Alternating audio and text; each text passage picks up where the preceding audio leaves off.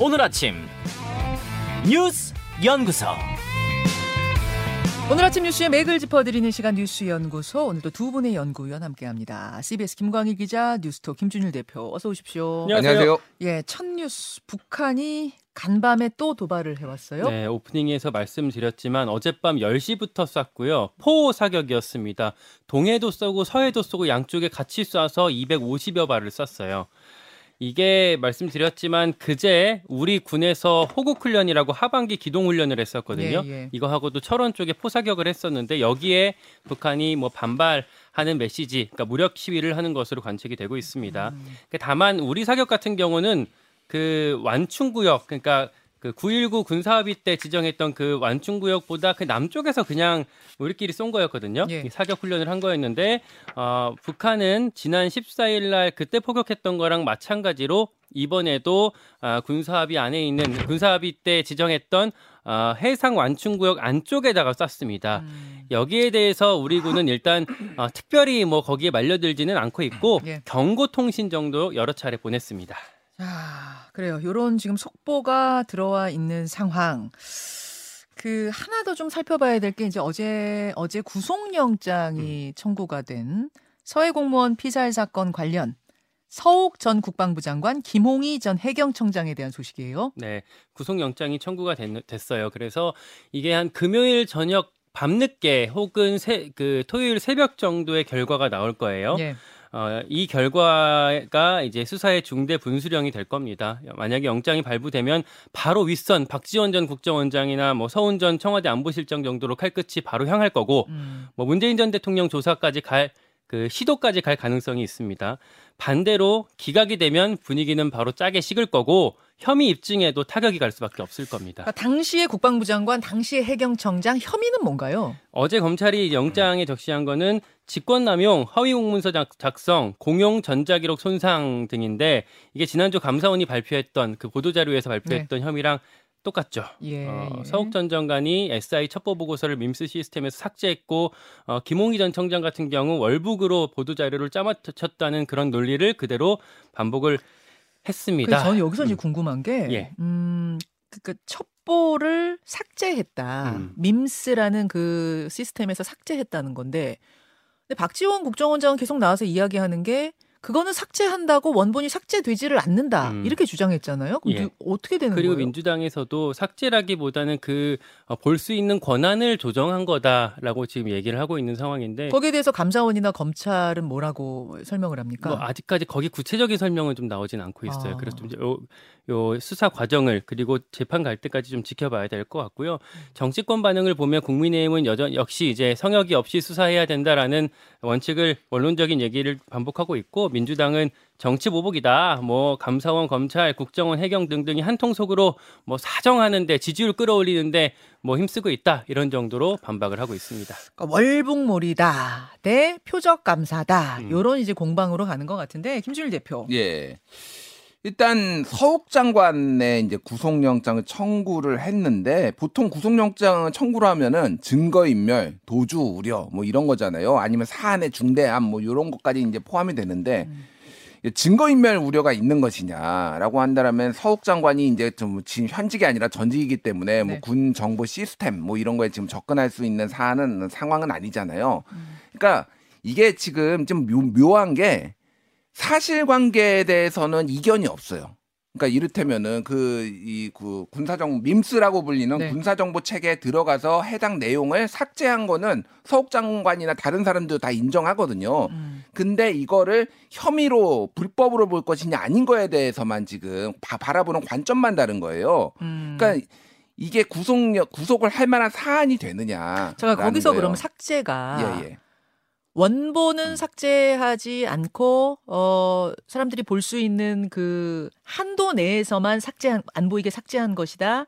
요거까지 지금 인정을 한 그렇죠. 거예요. 그러니까 예하 부대. 양쪽이 다 그러니까 인정한 이게 건? 보면은 예. 모든 부대들이 네. 군사 이 정보 관련을 어, 주- 정보를 다루는 모든 부대에서 예, 예. 이 내용을 다 볼 수가 있었는데 서욱 장관이나 당시 안보 라인에서 예. 판단했던 거는 이거를 모든 군에서 다 알 필요가 있느냐. 음, 그래서 음. 그쪽에서 안 보이게 해라라고 해서 그거를 지운 거고 원본을 지운 건 아니라는 거예요. 그러니까 그거에 그 대해서도 표현을 놓고 그게 예. 삭제냐 아니냐 이제 그게 또 논란이 있는 거군요. 그렇죠. 뭐 이게 이제 불법인지 아. 아닌지는 다뤄야 되는데 예, 제가 예. 말하는 거는 예. 사실관계에 대해서는 예. 서로 다름이 없다라는 거야. 이거를 보는 해석에 다른 건데 예. 이거를 지금 그럼 구속을 해야 돼서 수사를 여죄를 해야 되느냐. 그러니까 이거는 검찰이 좀 액션을 했다. 사실은 이거에 대한 강한 의지. 그래서 음. 서욱을 발판으로 삼아서 박지원 뭐 이렇게 해서 위로 올라가서 문재인 뭐 대통령을 수사할지 모르겠으나 이런 것까지 하려는 거 아니냐 이제 이런 식으로 이제 해석이 나오는 거죠. 그래서 법 쪽에서도 어, 구속영장이 발부가 될까 좀 반신반의 뭐 발부가 될 가능성도 있다라고 보는 분들도 있는데 이거는 발부 안 될 가능성이 높다 뭐 이렇게 얘기하시는 분들도 있어요. 근데 이제 강한 의지 표명을 위해서 구속영장을 신청했다라고만 보기는 조금 저는 무리가 있어 보이는 게 뭐냐면 어 구속영장이 받아들여지 법원에서 받아들여지지 않을 가능성이 큰데 그냥 액션으로만 신청했다가 그게 기각돼 버리면 음. 오히려 수사에 더 타격받는데 그렇지 않아요? 그러니까 뭐 타격을 받는다기보다는 어차피 지금 감사원이 한 내용하고 거의 네. 다른 게 없어요. 지금 검찰이 지금 요 영장이나 내용이 모르겠습니다. 그러니까 뭐 서욱 장관을 해, 구속을 해가지고 더 나올 게 있는지 모르겠으나 사실 핵심은 지금 문재인 대통령한테 보고한 내용 예. 그거가 어, 3시간 동안 뭘 했는지 그리고 추후에 이제 사살이 되고 나서 네. 피살되고 나서 그 다음에 어떤 대응을 했는지 이런 거는 사실 청와대 안에서의 그 회의 내용을 지금 검찰은 보고 싶은 건데 음. 대통령 기록실 기록물을 한 한 달 동안 지금 압수수색을 하고 있는데 뭐가 안 나오고 있어요 지금. 아. 그러니까 이제 요 내용을 지금 아하. 보기 위해서 하는 거 아니냐 이제 이렇게 추정은 가능하죠. 근데 이제 그 부분은 조금 뭐 약간 좀 이견이 또 있어서 예, 봐야 될 것 같아요. 그러니까 부연, 예. 네, 부연을 하자면 형사소송법에서 영장 구속영장을 이제 발부를 할 때는요 두 가지가 있어야 돼요. 예. 하나가 아, 죄를 범했다고 의심할 만한 상당한 사유가 있어야 되고 네. 그게 된다고 하더라도 두 번째가 어, 주거가 부- 분명치 않거나 아니면 도주 우려가 있거나 아니면 어, 증거인멸 우려가 있어야 되는데 음. 이 사람들은 사실 고위 공, 공- 고위 공직자들 출신이어서 네. 뭐 도주할 것도 가능성이 크지 않고 증명 이 증거 인멸을 지금 와서 뭐 하긴 쉽지 않기 때문에 영장이 발부될 가능성이 좀 낮다 이런 관측이 좀, 우세- 좀 이렇게 많은 것 같고 음. 게다가 최근에 직권남용 같은 경우는 아, 영장이 잘 안 나오는 게 좀 추세거든요. 네. 어, 그런 측면이 있어서 좀 어, 기각될 것 같다라는 얘기들이 나오는 거고 아, 다만 한 가지가 이제 겨- 검찰이 아직 공개하지 않은 증거가 혹시 있지 않을까 그런. 그런 자신감으로 어, 이제 발부가 될 거를 기대하고 하는 거 아닌가라는 생각은 같이 해볼 수 있을 것 같습니다. 바로 그 부분입니다. 그래서 이제 구속영장이 아, 받아들여지느냐 법원에 의해서 아니면 기각되느냐 요 여부가 상당히 중요한 분수령이 음. 될것 같아요. 요 이야기는 오늘 인터뷰로 뭐 차차 좀 좀 더 풀어보기로 하고 두 번째로 넘어가죠. 파행, 파행, 최고 존엄 논란까지. 어제 국정감사장에서 법사위에서 최고 존엄이란 단어가 단연 화제였어요. 음. 어떻게 된 맥락이에요? 민주당 법사위 간사가 기동민 의원인데, 그러니까 어제 말고 원래 말을 이 말은 그제 한 거예요. 그제. 그러니까 국방부에 질의하다가 최고 존엄이라는 표현을 썼는데 그게 문제가 됐는데 그 표현을 했던 기동민 의원의 말은 한번 직접 듣고 판단하는 게 좋을 것 같습니다. 네. 무참하게 피해를 당한 것인데 그래서 저기에 뭐 최고 존엄인가 하는 사람이 공식적인 사고까지 한 사람들인데 김정은 위원장이라는 발언까지는 있을 수 있다 생각합니다만 아, 북한의 김정은 위원장을 최고 존엄이라고 표현하는 것은 매우 부적절하고 지금 두 번째 얘기한 사람이 조정훈 의원인 음, 거죠. 음. 기동민 의원이 그제 그제 국방장관 상대로 한 건가요? 네. 국감에서 서해 공무원 피격 사건 관련된 이야기를 하다가 그래가지고 어 저기에 뭐 최고 존엄인가 하는 사람이 공식적인 사과까지 한 사안들 아니냐 음. 여기에서 왜 최고 존엄이란 표현을 썼느냐 시대전환의 조정훈 의원이 문제 제기를 했고 네. 기동민 의원은 그거는 조롱의 의미로 쓴 거지 뭐 존경의 의미가 아닌데 왜 그렇게 지적하느냐 사과해라 어제 그런 거예요. 네, 그러니까 그 그제 있었던 해프닝이 어제까지 이어진 거고 그러면서 기동민 아, 의원도 흥분해갖고 뭐 나를 김정은 꼬붕으로 만드냐 앞뒤 맥락 맥락 자르고 이렇게 말해도 되는 거냐라고 하면서 뭐 어, 거기에 나중에 뭐 조정훈 의원이 재반박하고 국민의힘 민주당 의원들이 끼어들고 하면서 말꼬리 잡기가 계속됐고 예. 그러면서 난장판 속에 결국 감사 중지까지가 됐습니다. 어, 다시 뭐 중단까지 됐어요. 예.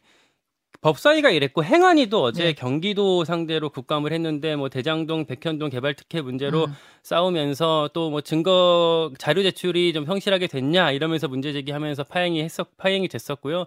지금 국감이 국감이 전반적으로 어떤 팩트가 새롭게 나왔다기보다는 언성만 높이고 계속 싸우는 모습들 그러다가 음. 아, 파행되는 모습들이 계- 반복되고 있습니다. 그러게요. 김준일 대표는 어떻게 보셨어요? 일단 조정훈 대표 같은 경우에는 두 가지 정치적 맥락이 있어요. 하나는 사흘 전에 지금 임기 2년에 대표에 재당선이 됐어요. 뭐 시대전환의 의원이 한 명밖에 없으니까 네. 그렇게 했는데 그날 이제 양당 정치를 깨겠다. 이거가 이제 모토였습니다. 아. 그래서 다음 총선에 굉장히 많은 의원들을 어, 당선시키겠다라는 거예요. 예. 그래서 지금 이게 당시에 이제 뭐 위성 정당으로 들어간 거였잖아요. 조정훈 의원이 조정훈 민주당의. 위성 정당으로서 네, 그때 뭐 기본소득당 기타 음. 등등해서 들어갔는데 다음 총선에는 이제 법을 지금 뭐 정치권에서 바꿔서 아예 위성 정당 못 만들게 한, 하느니 뭐 이런 얘기까지 있고 네. 위성 정당이 불투명한 상황이에요. 그러면 존재감을 드러내야 됩니다. 음. 그래서 강하게 양당 에 대해서 다 비판을 하는 약간 그런 공간을 넓히려는 게 하나가 있고 아. 또 하나는 시대 전환의 어떤 대북관이에요. 북한에 대한 관이 뭐냐면은 아. 쉽게 얘기하면 동반자 국가론이에요. 그 그러니까 북- 뭐예요? 그게 뭐냐면은 어. 그 민주당 쪽은 네. 음. 북한은 통일해야 되잖아요. 물론 긴장 관계 있지만은 그리고 국민의힘은 강하게 이를테면은 북한을 이제 뭐 주적이라고 보고 이렇게 네. 하잖아요.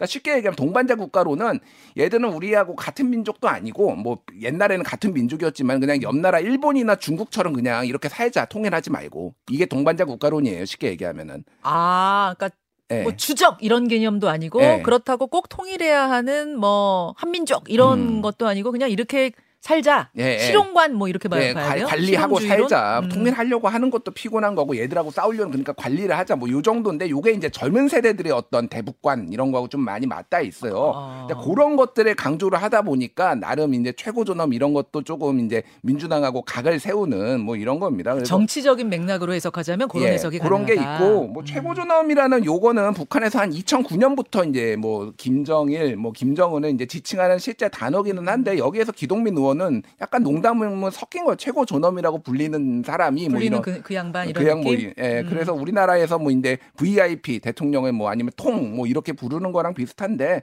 일부러 조금 조정훈 의원이 각을 세운 것 같아요 이 부분은. 정치적인 예. 맥락이 좀 있어 예. 보인다 그런 말씀. 아니, 저는 근데 요게 이제 피차 생각하는 게 좀 다를 수 있어요. 뭐 음. 국회의원들이 다양한 생각 가질 수 있고 근데 이걸로 정회까지 됐다고 하니까 음. 국감이 멈춰질 정도까지 큰 설전이 벌어진 게 좀 의아하더라고요. 음. 예.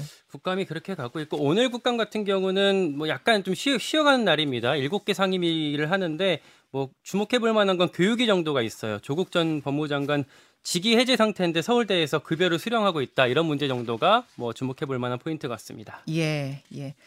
마지막 뉴스 하나만 더 볼까요? 이재명 재판 수사 기록만 만 페이지. 어제 이재명 대표의 공직선거법 재판, 그러니까 고 김문기 처장에 대해서 모른다고 했던 거, 또 국토부한테 협박받았다고 했던 발언, 이거 허위 사실 아니냐, 요거에 대한 재판 시작됐죠? 네, 어제는 이제 공판 준비 기일이었어요. 그래서 어, 준비 기일 때는 당사자가 출석할 의- 의무가 없거든요. 그래서 원래 그냥 변호사들이 가서 양쪽 입장 확인하고 증거 조사 뭐 계획 세우고 이런 것들을 하는 건데 네. 어제 이제 이재명 대표 쪽 변호인이 가서 검찰이 제출한 수사 기록이 만 페이지에 이를 정도로 방대해서 다 아직 살펴보지도 못했다. 그 시간을 좀 염두에 두고 다음 기일을 지정해 달라라고 했고요. 네. 그러면서 다음 기일은 다음 달 22일로 잡혔습니다. 어제 말이죠. 그 이재명 대표 사법 리스크가 본격화하면서 민주당 안이 지금 술렁이고 있다. 음. 아, 친문 분화의 어떤 분위기가 감지된다. 뭐 이런 기사들이 좀 있었어요. 살짝 근데 제가 취재한 거랑 조금 네. 다른데, 그러니까 민주당에서 이 일과 특히 친문 쪽에서도 보면 뭐 아직 뭐 사법 리스크에 대해서는 전체적으로는 뒷집지고 있는 그런 분위기가 있는 건 맞는데 이게 허위 사실 유포 이 문제는 조금 다른 것 같아요. 요거는 단일 대우로 그래도 반발 음. 바- 그 방어를 하고 있거든요. 정치인이 뭐 자기 방어하기 위해서 말한 걸 갖고 법원 이렇게 제- 검찰이 이렇게 하는 건 좀 과하다라는 식으로 민- 그거는 이제 단일 대우로 거기에 있고 일치하고. 다만 근데 이제 성남 FC 사건이나 예. 예. 전에뭐 대장동 이렇게 예. 이재명 대표가 대선 후보 되기 전에 이제 경기도지사나 성남 시절 시- 시장 시절에 했던 그거에 대해서는 아마 이제 어, 재판에서 드러나게 되면은 균열이 더 커질 것 같습니다. 음. 이재명 대표가 어제 SNS에 수년간 수사했는데 없던 증언이 나타나기 시작했다. 이재명 조작 수사에 대비해야 되는 이유 뭐 이런 글을 올렸어요. 네. 이게 이제 국감에서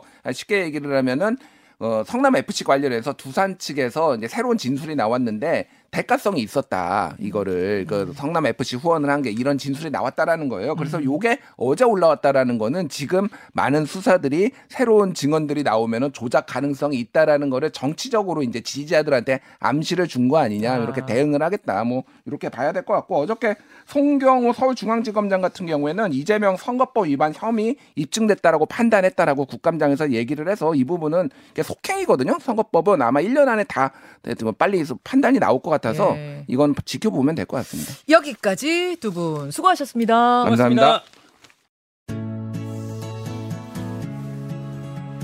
김현정의 뉴스쇼는 시청자 여러분의 참여를 기다립니다. 구독과 좋아요, 댓글 잊지 않으셨죠? 알림 설정을 해두시면 평일 아침 7시 20분 실시간 라이브도 참여하실 수 있습니다.